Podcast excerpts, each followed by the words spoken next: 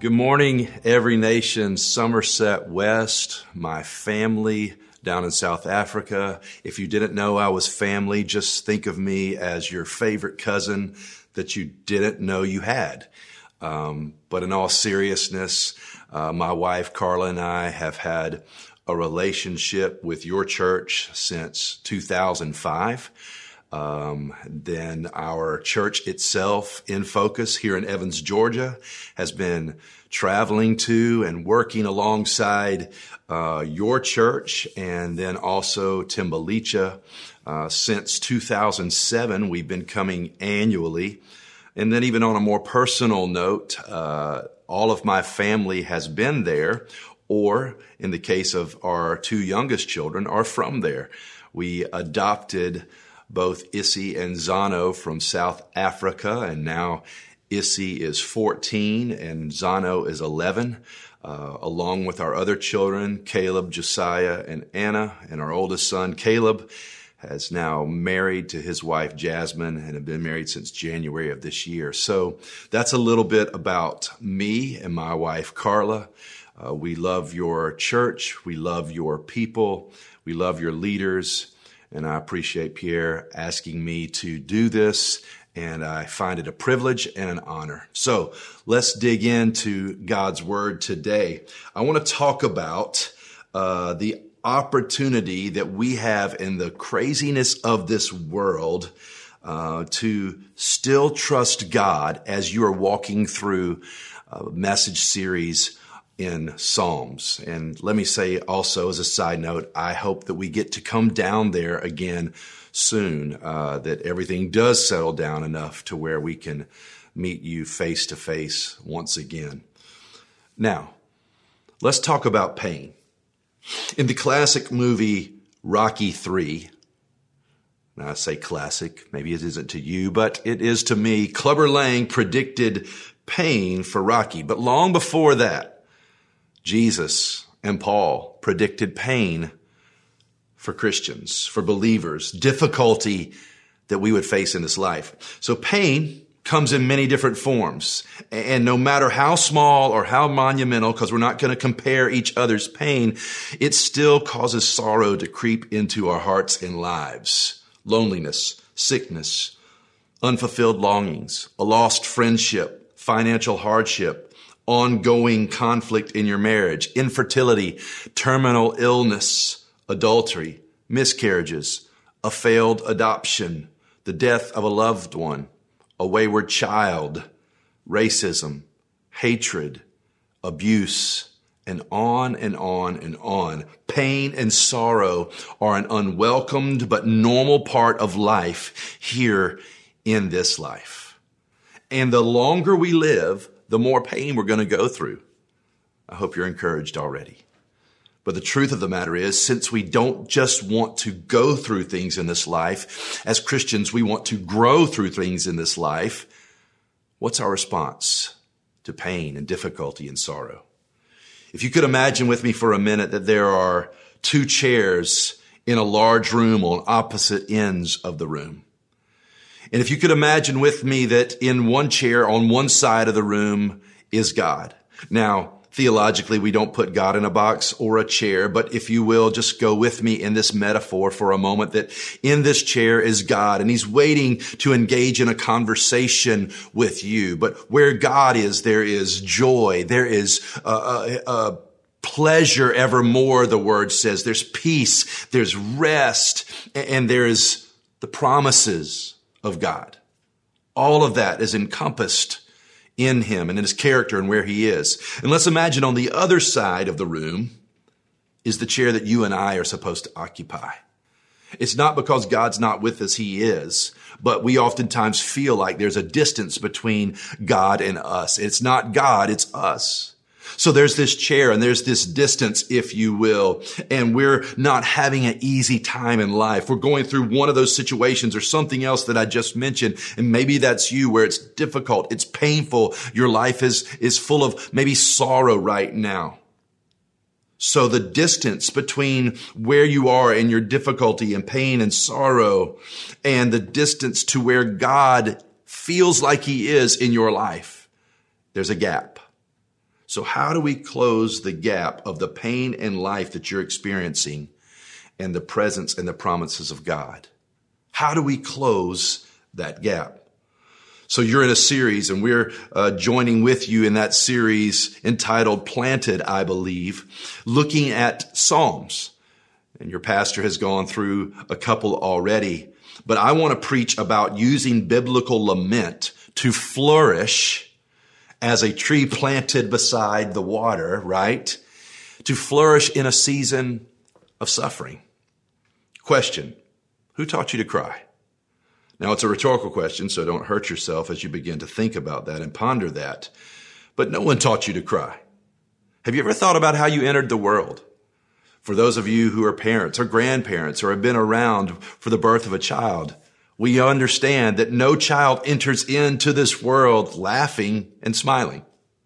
Ever considered that? That would be really odd, right? But instead, we enter into this life with like massive protest, crying and screaming as if we just don't want to come into the difficulties of this world. Here's what we understand. To cry is human, but to lament is entirely Christian.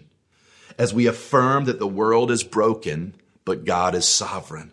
That life is hard, but God is good. That we are fickle and we will fail, but God has been and always will be faithful. So to answer the question that I just asked a moment ago about bridging the gap, lament is what bridges the gap between the pain of this life and the promises of God. Lament, what we find in the Psalms, stands in the gap between pain and promise. As a musician, and that's what I grew up doing, singing and then playing the piano, spent my college career doing that, and then even in ministry as a worship leader. But as a musician, I understand the difference between a major chord and a minor chord. And whether you're a musician or not, you orally understand the difference. You will, will emotionally sense the difference in a song that's in a major key versus a song that's in a minor key. Well, the book of Psalms is actually a book of songs. That's what that is. And one third of the 150 Psalms that have been written are what we would say are songs, prayers in a minor key. So with that being the case, the reason biblical lament is important to the believer is it provides a pathway from heartache to hope the space between the two chairs, if you will, of where we feel like we are and where we feel like God is, is the space between our brokenness and God's mercy. This is where the minor key song, the minor key prayer begins to be used by us and why the biblical pattern of lament is so important as we navigate seasons of sorrow in this life. This is why I hope that you will be encouraged today to add something to the lexicon of your worship and your prayers. First, another question. With a third of the Psalms being in a minor key, why do we avoid lament in the church, generally speaking? I don't know about you, but I've not often preached on lament. I don't hear many messages out of the book of Lamentations, even, which is a lament. But this is where the tension in the church comes in, where we have victory, yes, in Christ, but then also the difficulty of this life. It could be a reflection of maybe a unbalanced affinity towards being triumphant, triumphant and prosperous. Some might even argue that lament is a lack of faith, but here's what I would say. I don't believe lament is a lack of faith. It is a demonstration of maturing faith. Maybe you could say that with me again. Lament isn't a display of a lack of faith, but a demonstration of a maturing faith.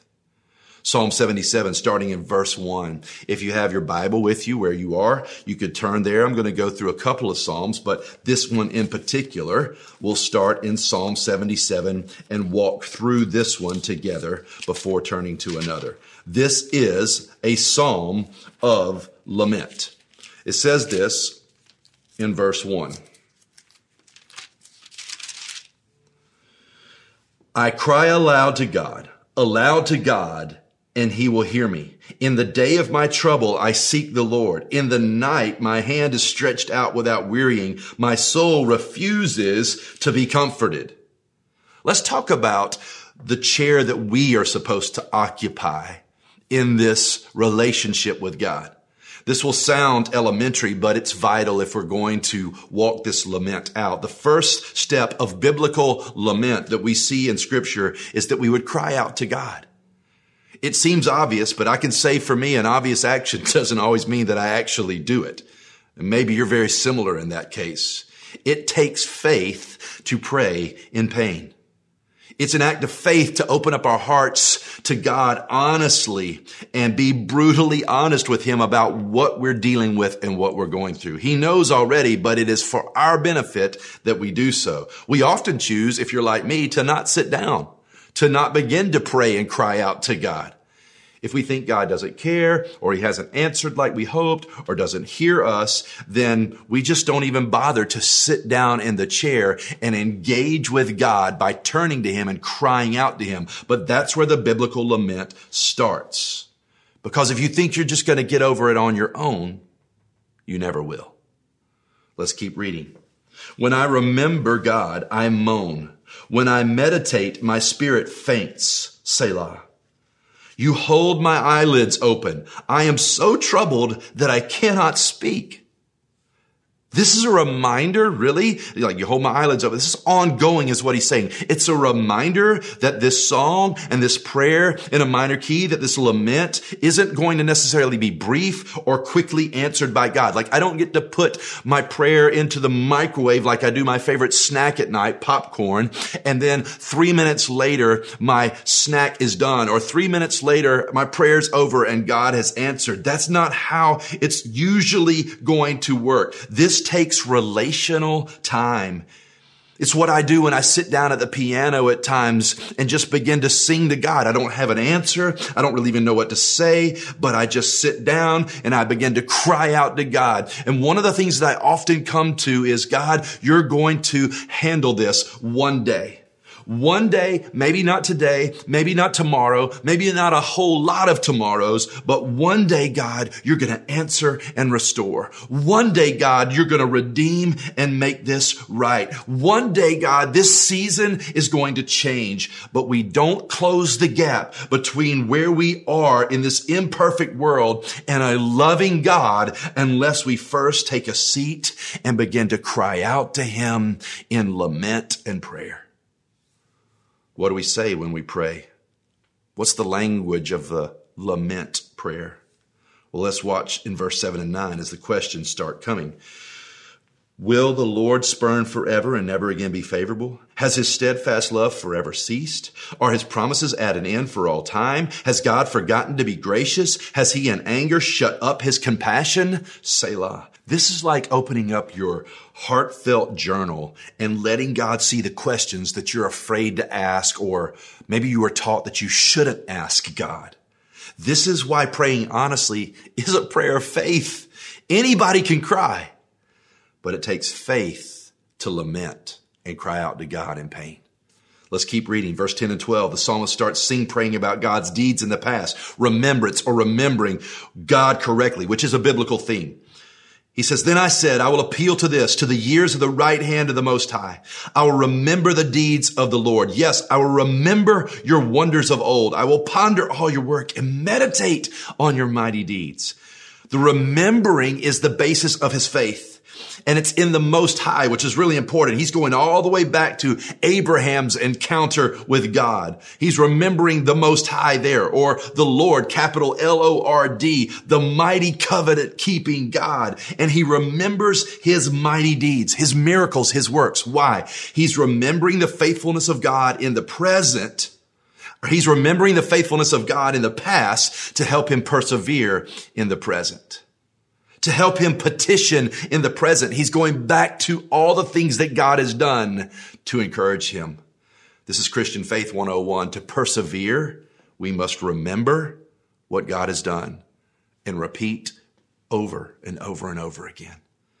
This also signals a shift in the prayer, a closing of the gap, if you will, between where we feel like we are and where God is. Between the tension of a good God and the reality of a painful situation or a difficult season of life, we begin to close that, that gap because lament is the opportunity to remind our hearts who God is and who he's always been, faithful. While we're still in pain, we remind our hearts what we know to be true about God. That's what the psalmist is doing here. Lament is the song of weeping people that we sing while we're walking through the valley. As I'll say in a moment again, it's the song of exiles. Next, we bring our complaint. We cry out to God and we bring our complaint. Complaining to God seems weird, right? Like this is where it gets really weird. Like I should have complained to God, but the Bible is full of complaints. And the man after God's own heart, David, is one of the chief complainers. And since many of these songs, psalms were set to music and sung by the choir in a worship service, let's just go ahead and free ourselves from guilt and, and know that these types of prayers and songs are okay. They're okay with God. Now understand, we're not talking about anger and complaining for complaining's sake. I'm talking about complaining as a believer with hope complaining and being honest and admitting that we're sad, afraid, frustrated, and confused, that's okay. But we complain with hope. We complain on the basis of our strong belief that God is good, that God is sovereign, that he is more than able to fulfill every promise that is yes and amen in Jesus Christ. Lament here we go, is the language of exiles who believe God's sovereignty and goodness, but live in a world of pain and tragedy. Look at Psalm 10. Let's turn over to there. Verse 1. And we're going to read again another lament from the psalmist. And here's what he says Psalm 10, verse 1. Lord, why, O Lord, do you stand far away? Why do you hide yourself in times of trouble. The psalmist is like, why are you way over there, God? Why are you on the other side of the room? Why are you not close? He even uses the name Yahweh, which is like this big, powerful, awesome name of God. In essence, he's saying, you're the great I am, and I feel like you're not helping me. Like, it's literally like he's saying, you're God, but I don't feel like you're being very godly right now. And then question two, why are you hiding from me? And there's real emotional meaning in this. Like, why are you withdrawn? Why are you ignoring? Why are you pretending to be one thing while actually being another? And that feels really weird, doesn't it? Like that can't be right. But lament gives voice to the frustrations and the hard questions that we have of why it looks like pain and suffering are winning and there isn't any justice or consequences for evil. Have you ever felt that way? Do you feel that way right now? Well, you're in good company. How long, O Lord? Or why have you forsaken me? I just want you to know that you are allowed to bring your frustrations and your questions to God. He's the best place for them anyway. Even if your struggle is with God himself, he can handle that. He's the only one who can close the gap between your pain and his promise for your life. He's the only one that can apply his healing grace to your heart in a difficult season. Actually, your questions can be the very thing that God uses to work in your life. If you read on in Psalm 10, verse 2 through 7, and I won't take the time to do it, but I encourage you to do so, you'll see the importance of telling God how frustrated you are, because those next five verses are really just the psalmist voicing his frustrations of how it looks like the evil one is winning. And as you go through the end, it says basically in the last verse, his mouth is filled, verse seven, with cursing and deceit and oppression. Under his tongue is mischief, mischief and iniquity. Basically, he's frustrated. Where's the justice? He's asking. Why does the oppressor keep getting away with everything and even looks like they're being blessed and I'm not? But the voicing of these frustrations is actually a pathway to greater intimacy with God. Be specific with your frustrations. Let it push you towards God, not away. The more honest you are with Him, the better. Because He already knows. He's already there with you. I can remember times in my own life of getting out of the bed and, and just walking to the bathroom trying to start the day and just feeling overwhelmed with discouragement. And in the times that I was actually seeking God and trying my best to, to get that and not just go with the discouragement. I would just begin to say, God, here's what I'm frustrated about. Here's what I'm sad about. Here's what I'm hurt about. And as I began to voice those things, it began to take the power and they began to lose the grip on my heart. When you honestly voice your complaint and frustration, it will actually draw you closer to God and His presence as you begin to receive His perspective of what you're going through. Again, I want to reiterate this isn't a time to tell God off and walk away. That's not what we're doing. This is a time to humbly sit down in the chair of his presence, cry out to God, begin to close the gap between your pain and his promises, and then through honestly voicing your complaints and frustrations, begin to grow in intimacy with him. Pain and frustration will tempt you to walk away, but I want to encourage you to sit down and be honest and lament because that will give you the vehicle to actually draw near to God instead of walk away from him. Matter of fact, Hebrews 11, 6, you may be familiar with that verse, says that we can boldly approach the throne of grace in our time of need. And it also says, actually in Hebrews 11, 6, this is what it says, and without faith, it's impossible to please God. I actually quoted another scripture from Hebrews. For whoever would draw near to God must believe that he exists and that he rewards those who seek him. The last part is basically saying this, that we have faith in God's moral character. And if we didn't, there's really no reason to lament or sit down at all. But if we trust that God is good, we'll begin to approach him and boldly in faith lament to him. Now, let's turn to Psalm 22. In August of 2017, as you're beginning to get there, we had a solar eclipse. So we all got our solar eclipse glasses and we did what our parents told us to never do. And we sat and we stared at the sun. At least that's what I did. I got a chair. I drove home. I sat down on the chair, put my glasses on and I looked up and stared at the sun until all of a sudden it went dark. I mean, the, everything started happening. The birds started chirping. The crickets started going off like it was night and it was the middle of the day. It was amazing. But what we do know as, as the uh, eclipse began to happen is the sun didn't disappear. The sun didn't go away. It was just overshadowed. This is what happens in the lament as we begin to go to God and boldly ask Him for help. So watch this. As we confidently call upon God to act in accordance with his character, there begins to be a shift from our complaints and frustrations and questions of why and how long and what's going on to boldly asking God for help based on what he has done, what he has promised, and who he really is. Much like the solar eclipse, the whys and the frustrations are not gone, but they begin to slowly be eclipsed by who God is and what he has promised and what he has done in the past. Or we could say it this way. We become overwhelmed by God's presence and he overshadows our pain and sorrow and suffering. Let's read Psalm 22, 1 and 2. My God, my God, why have you forsaken me? Why are you so far from saving me from the words of my groaning? Oh my God, I cry by day, but you do not answer, and by night, but I find no rest. This is worship in the midst of waiting. This is songs, prayers in a minor key. But right after those two complaints, we see a suspended chord. If you'll go with the musical metaphor for a moment, there's a shift from the minor key in my life to the major king in my life. King David shifts his attention from what he's going through and the pain pain and the difficulty to who God is with two powerful words, yet you. This is a yet you that closes the gap between the complaint that I have and my bold ask of God for help. Yet you are holy, enthroned on the praises of Israel. In you our fathers trusted. They trusted and you delivered them. To you they cried and were rescued. In you they trusted and were not put to shame. And you can see and hear the shift in the language from me, myself, and I to focusing on God, lifting our eyes up to the perfecter of our faith from ourselves to God. And David repeats this pattern over and over again, the next five verses, but in his pain, pain and feeling like God has forsaken him and left him and his enemies are winning and he's losing. He is anchoring his soul to who God is and what God has done in the past. My friends, this is the pivot point and the shifting for us in our prayer of lament. That even while your questions go unanswered, you cling to who God is and what he has done.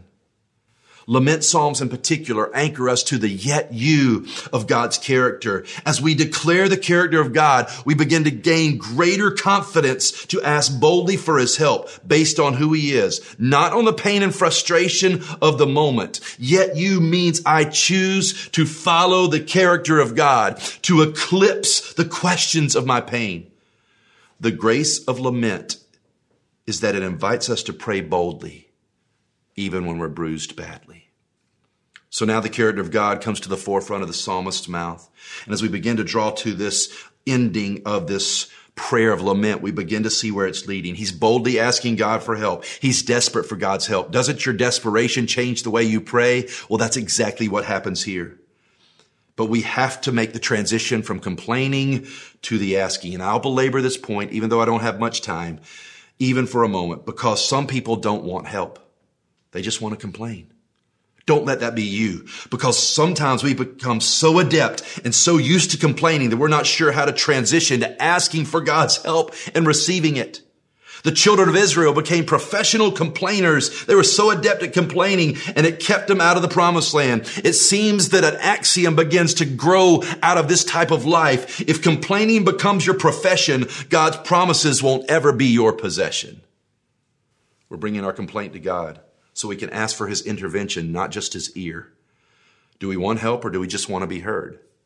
I want God's help because I don't want to be comfortable to complain. I want to be healed from my pain. Psalm 22, 11, be not far from me for trouble is near and there is none to help. Verse 19, but you, O Lord, do not be far off far off. O you, my help, come quickly to my aid. Deliver my soul from the sword, my precious life from the power of the dog. Save me from the mouth of the lion. You've rescued me from the horns of the wild oxen. This is actually a blessing right now that we see because it's pushing the psalmist closer to God because I'm powerless. This is what the psalmist is doing in the lament. This is what we do in the lament. This is a blessing of suffering that it pushes us closer to God. And because God is so wise, our desperate cries and requests become bold prayers of faith, anchored to who we believe God is. And we begin to grow and mature. So the goal is not just to get relief, but to rely upon God exclusively. And you know why we get to ask boldly? I misspoke this verse earlier. It's because Jesus has made a way for us boldly to approach the throne of grace. Hebrews 4, 15 and 16. In our time of need. When is my time of need? Probably like yours. All the time. Jesus was known as a man of sorrows. He knows the sorrows of injustice, hypocrisy, false accusations, physical weakness, temptations, betrayals, feeling abandoned and forsaken. He knows the sting of physical pain and torturous abuse. Jesus lived a life of lament because he understood deeply, and we should begin to ask boldly because of that. Don't become a professional complainer. Bring your complaint to God. Boldly ask for his help. Jesus is waiting for you to do that. Let this increase your confidence in God, which leads to the final step. We would choose to trust God. Lament is a means to an end. And in that end, we affirm our trust in God through faith filled worship in God. Lament is the ability to endure, the encouragement to persevere. It's the song and the prayer between the now of where we are and the not yet of what we will be in Christ forever. It is the thing that stands between your pain and your current reality and your burning hope for things yet unseen. That's faith. That lament would lead to faith filled worship. That lament would lead to the yet you. There is one last portion of a psalm. It's in Psalm 13 verse 5, it says, But I have trusted in your steadfast love. My heart shall rejoice in your salvation. I will sing to the Lord because he has dealt bountifully with me. This is the faith-filled worship. This is not the yet you, but it's very similar. It's but I. Yet you, so I. Yet you, but I will do this. Even though I'm going through this, this is going to be my response. I'm going to choose to trust you. I'm going to sing to the Lord because he has dealt bountifully with me. I'm making that shift. You can make that shift of just complaining to trusting in God, trusting in who he is, affirming what he's already done in history and in your life, and trusting that he will accomplish his purpose and every good thing that he has planned for you. Because of you, God, I will trust and worship you. That's where we want to land. I will sing to the Lord because he has dealt bountifully with me that our destination is trust and faith filled worship. See, lament is just another way to seek God, and I want to encourage you to do that. As always, we take our heart cries and our pain to the cross. We take all of our questions and frustrations to another tree, a cross. This is the place where God reminds us that his tree was planted in the ground so that we could trust him because he's proven his love for us and that we could sing with faith filled worship because he hung on a tree for our benefit. That our roots of the tree of our life can go down deep through the pains and the difficulties that we share with him in this life. The cross reminds us that Jesus has bought the right to make things right and he will one day. But in the meantime, lament is the biblical way we can affirm this truth through tears. We cry out to God. We voice our complaint. We sing and pray and worship in a minor key. This is the biblical lament, remembering that one day it will be exactly as Revelation 21 4 describes it. He will wipe away every tear from their eyes, and death shall be no more. Neither shall there be mourning, nor crying, nor pain, for the former things have passed away. This is when the earthly lament will have reached its final and desired destination worship for the Lamb of God forever and ever. I hope you're encouraged today to add the lament to your life in praying and crying out to God. He loves you, my friend. Let's pray. Heavenly Father, would you just pour out your spirit upon your people here in Somerset West, on the leaders, on its members, on the mission, and all the things that they're doing. But wherever they find themselves today, whatever difficulty they're facing right now. And I, I, I know there are plenty. Wherever they are, God, would you meet them? And I pray right now that every brother and sister that's listening would be encouraged to cry out to you in this manner, to be honest before you, to voice every complaint, bring it to the cross, and begin to trust you in faith filled worship because you're worthy of that. In Jesus' name, amen.